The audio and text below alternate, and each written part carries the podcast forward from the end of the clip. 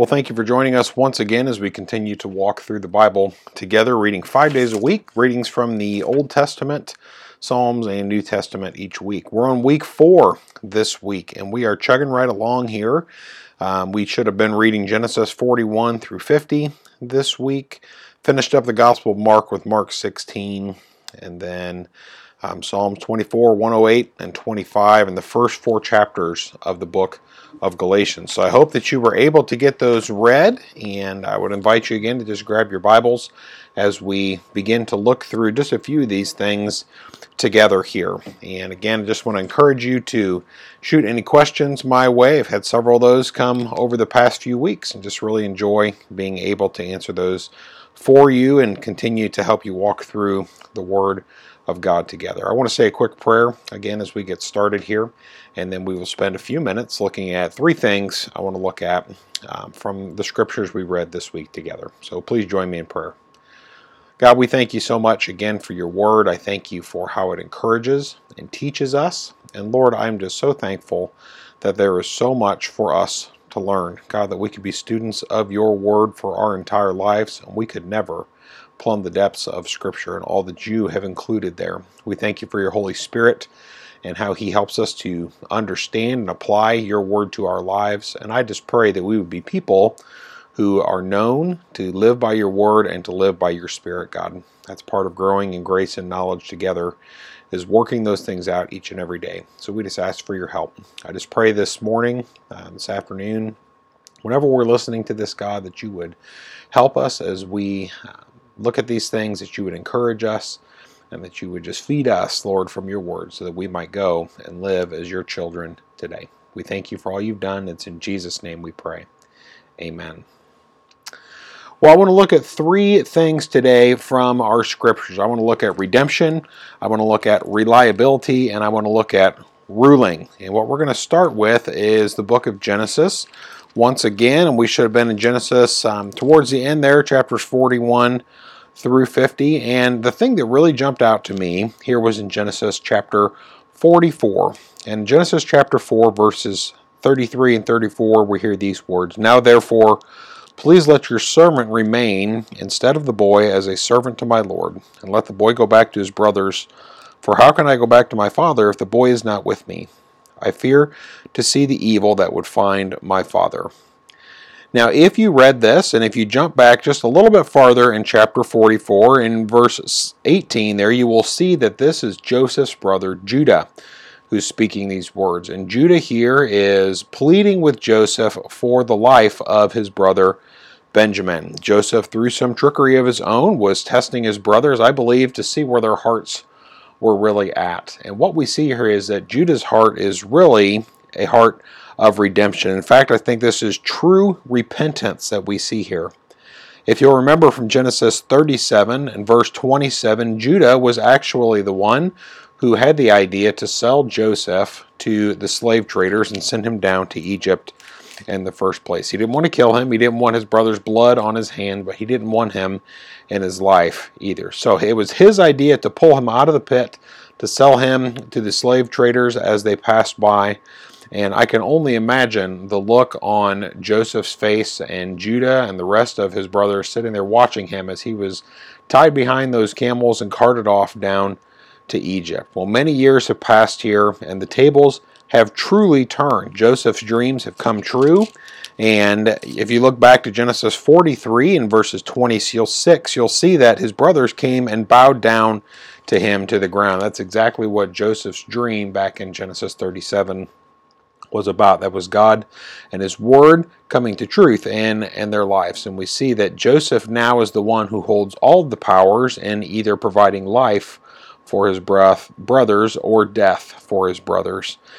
And what we see here is Joseph testing his brothers by putting um, his silver goblet in Benjamin's sack and seeing what the brothers will do, I think. And, and Judah here, we see really a change of heart. We see true repentance, not just in that he was sorry for what he had done, but actually that he had changed his life. He had changed how he was going to respond and care for his brothers because now, instead of just writing his brother off, selling his brother into slavery, he says, Let me take his place. Let me be the one to take his place. I believe that that is why the Lord Jesus Christ comes through the tribe of Judah. And you, as you get a little bit further into Genesis, there you see um, Israel's blessing to his sons and how um, those are going to play out for future generations. And you begin to see um, the the wickedness of Reuben and Joseph's other brothers there, and why they were removed from that line. The blessing did not come through the firstborn, rather through Judah, who was the fourthborn of Jacob's son. So I think that's true redemption there, and I think that's encouraging for us that no matter where you have been or what you have done, God can and will use that for good. He will absolutely use that to accomplish his purposes. If you have not, I would so encourage you to commit Genesis chapter 50 and verses 19, 20, and 21 um, to commit some of those things to memory. And this is really um, one of the main points of the book of Genesis. And it says this But Joseph said to them, Do not fear, for I am I in the place of God. As for you, you meant evil against me, but God meant it for good, to bring it about that many people should be kept alive as they are today. So do not fear, I will provide for you and your little ones. And thus he comforted them and spoke kindly to them. You know, after the death of Jacob here, we see that he actually finally has complete control and power over his brothers, and his brothers are fearful that now Joseph is going to turn the tables on them and he is going to um, repay them the evil that they did to him. But Joseph is absolutely in tune with what God is doing. That all the hardship and all the struggles in his life, that was God guiding him to a place where God could accomplish his purposes. And God used Joseph to sustain not only his people Israel, but in fact to save the entire world from famine at that time. And we see God working that redemption through Joseph and then Joseph offering that to his brothers. What God, what you intended for evil, God meant for good. Those are good things for us to remember today. So that's the first thing I want to look at is is repentance there, that redemption that comes from knowing who God is and knowing what He is doing, that even when we face trials, He is working for good. Turn with me to the book of Mark. I want to look at Mark chapter 16. I want to just spend just a couple of moments here and highlight something for you that you may or may not have seen from the book of Mark. Now, in the Gospel of Mark, chapter 16, we get the account of Jesus' resurrection. And then, towards the end of that chapter, we get a record of verses 9 through 20. Now, most of your Bibles will probably have a little note in there that says some of the earliest manuscripts do not include verses 9 through 20. So, what I want to talk about for just a second is reliability and the reliability of God's Word. Because it is posed many times that if God's Word is not reliable, how can we trust it? How can we base our lives on that. And if the earliest copies, the earliest manuscripts we have, do not include these verses, why are they included in these verses uh, in our Bibles today? Um, so I'm going to attach to this um, podcast. There's a short document on the reliability of Scripture. Has a lot of great information. If that's something you would like to take a look at and dig into a little bit more. But I just want to highlight for you here that the things that are found in Mark 16, verses 9 through 20, they are not in disagreement with the rest of Scripture. So even though they were not in some of the earliest manuscripts we have, these verses do appear very early on in the manuscripts that we have of the book of Mark. Now, as you look at them stylistically and the language and, and, the words that are used, they are different from the rest of the book. And it would lead me to believe that these verses were not actually penned by Mark. They were not included in that first manuscript when he passed that down with the help of the Apostle Peter as, as his witness, as his guide. But as you go through these things, what you see um, is not an account that is in disagreement with the rest of Scripture. Now, I know that it makes us a little uncomfortable when we get down to the Great Commission as recorded here in Mark 16, because it goes on to talk about the signs that will accompany whoever believes. In verse 6, chapter 16, verse 16 says, Whoever believes and is baptized will be saved, but whoever does not believe will be condemned. And these signs will accompany those who believe. In my name they will cast out demons. They will speak in new tongues. They will pick up serpents with their hands. And if they drink any deadly poison, it will not hurt them. They will lay their hands on the sick, and they will recover. And we read those words, and it makes us a little bit uncomfortable because we're like, well, is Jesus here telling us to go pick up deadly snakes, to drink poison, to test the Lord to see if we will be saved? Now, indeed, there have been groups of people that have taken that as a command of Scripture that we should do those things in order to test the Lord. But when you actually just read it, it is not a command for us to do those things. We're not told to do that. We are told that when those things happen, if they happen, then we will receive protection. Now, we recognize that God's ways are not our ways, and we do not always receive the protection that we think we should receive. Sometimes God protects us by protecting our eternal soul, that even though we have passed away from this earth, we are protected with Him forever.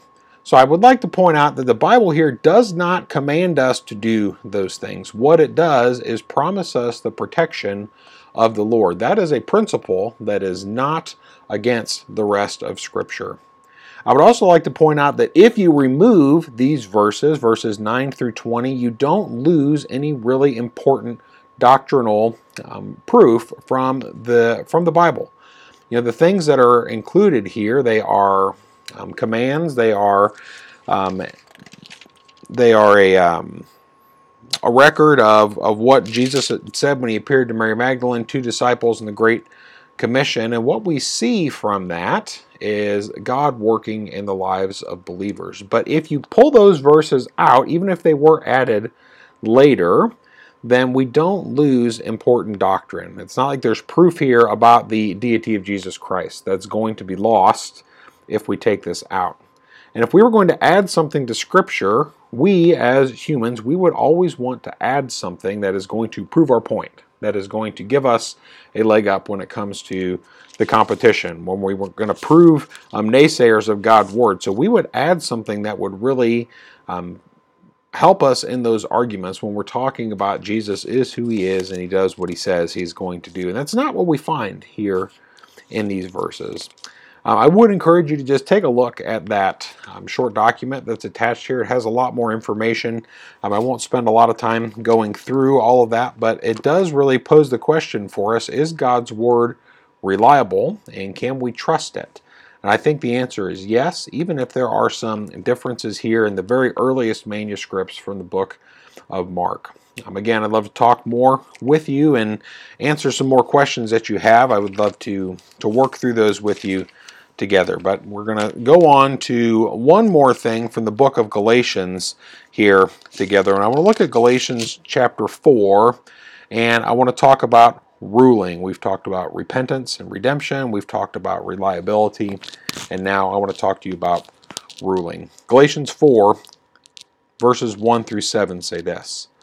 I mean that the heir, as long as he is a child, is no different from a slave though he is the owner of everything, but he is under guardians and managers until the date set by his father. In the same way, we also, when we were children, were enslaved to the elementary principles of this world. But when the fullness of time had come, God sent forth his Son, born of woman, born under the law, to redeem those who were under the law, so that we might receive adoption as sons. And because you are sons, God sent the Spirit of His sons into our hearts, crying, Abba, Father. So you are no longer a slave, but a son, and if a son, then an heir through God. What I would like to point out here and just remind us of is that we are heirs with Christ. And we are heirs to everything that God has promised us. And what I want to remind us of here is that that time has come where now we receive some of those promises as children of God. Verse 4 When the fullness of time had come, God sent forth his Son, born of a woman, born under the law, to redeem those who were under the law, so that we might receive adoption as sons. You know, I know it's difficult for us to picture exactly where we are headed and what is going on in our world. Sometimes it's easy for us to be scared. Sometimes it's easy for us to feel like God has abandoned us or we do not know exactly what He is doing. We don't know exactly how He is working things out. I just want to remind you that no matter where you find yourself in whatever situation you find yourself, you, if you have trusted in the sacrifice of Jesus Christ, you are an heir with Him and you are a son or a daughter of God. And you, right now, can practice some of those ruling principles that come as an heir with Christ. You can practice some of those things. Now, surely we will not experience the fullness of that ruling aspect of our um, inheritance until we are with God in glory, until He has redeemed the earth and we get to rule with Him in perfection. But right now, God is working in your life. He has started that process of sanctification that's being made into the image of God. That means that you are becoming more and more like Christ. And even though you are not perfect, even though you are still a sinner, you, through the blood of Jesus, the one whom God sent into this world to redeem you, have received an inheritance. And it is inheritance of eternal glory. But don't miss the fact that you get to work for that right now. You get to be a part of what God is doing. And you are no longer a slave to sin, rather, now you are a slave to righteousness. So don't miss the opportunities God is giving you each and every day to be an heir, to live as one who has been changed, to live as one who knows where their inheritance is from and what their inheritance is for. And that is for us to bring glory to God each and every day, to point other people to Him, to love Him to love others, to serve them both. Don't miss it. You get to rule right now with God because of what Christ has done in you. And that is a real blessing. That is something that I think we often miss because we are focused on the fact that we don't know exactly what God is doing or where He is going to take us. He is doing something in you, no matter your circumstances or your situation. I'm sure that Joseph had days where he did not understand what God was doing, but but he chose to trust and he chose to remember that his faith in God put him where he was and that God was using it for good. So no matter what evil you see around you, no matter how much others intend that to harm you, remember that God intends that for good and that he is working those things together for the good of those who love him those who have been redeemed by him and who are now ruling with him. Thank you so much for joining us. I hope that this has been an encouraging few minutes in God's Word together. Uh, we will catch you next week when we join in looking at the book of Exodus from 1 through 15 and starting into the book of Ephesians after we finish Galatians. Thank you so much. I hope that you have a wonderful day.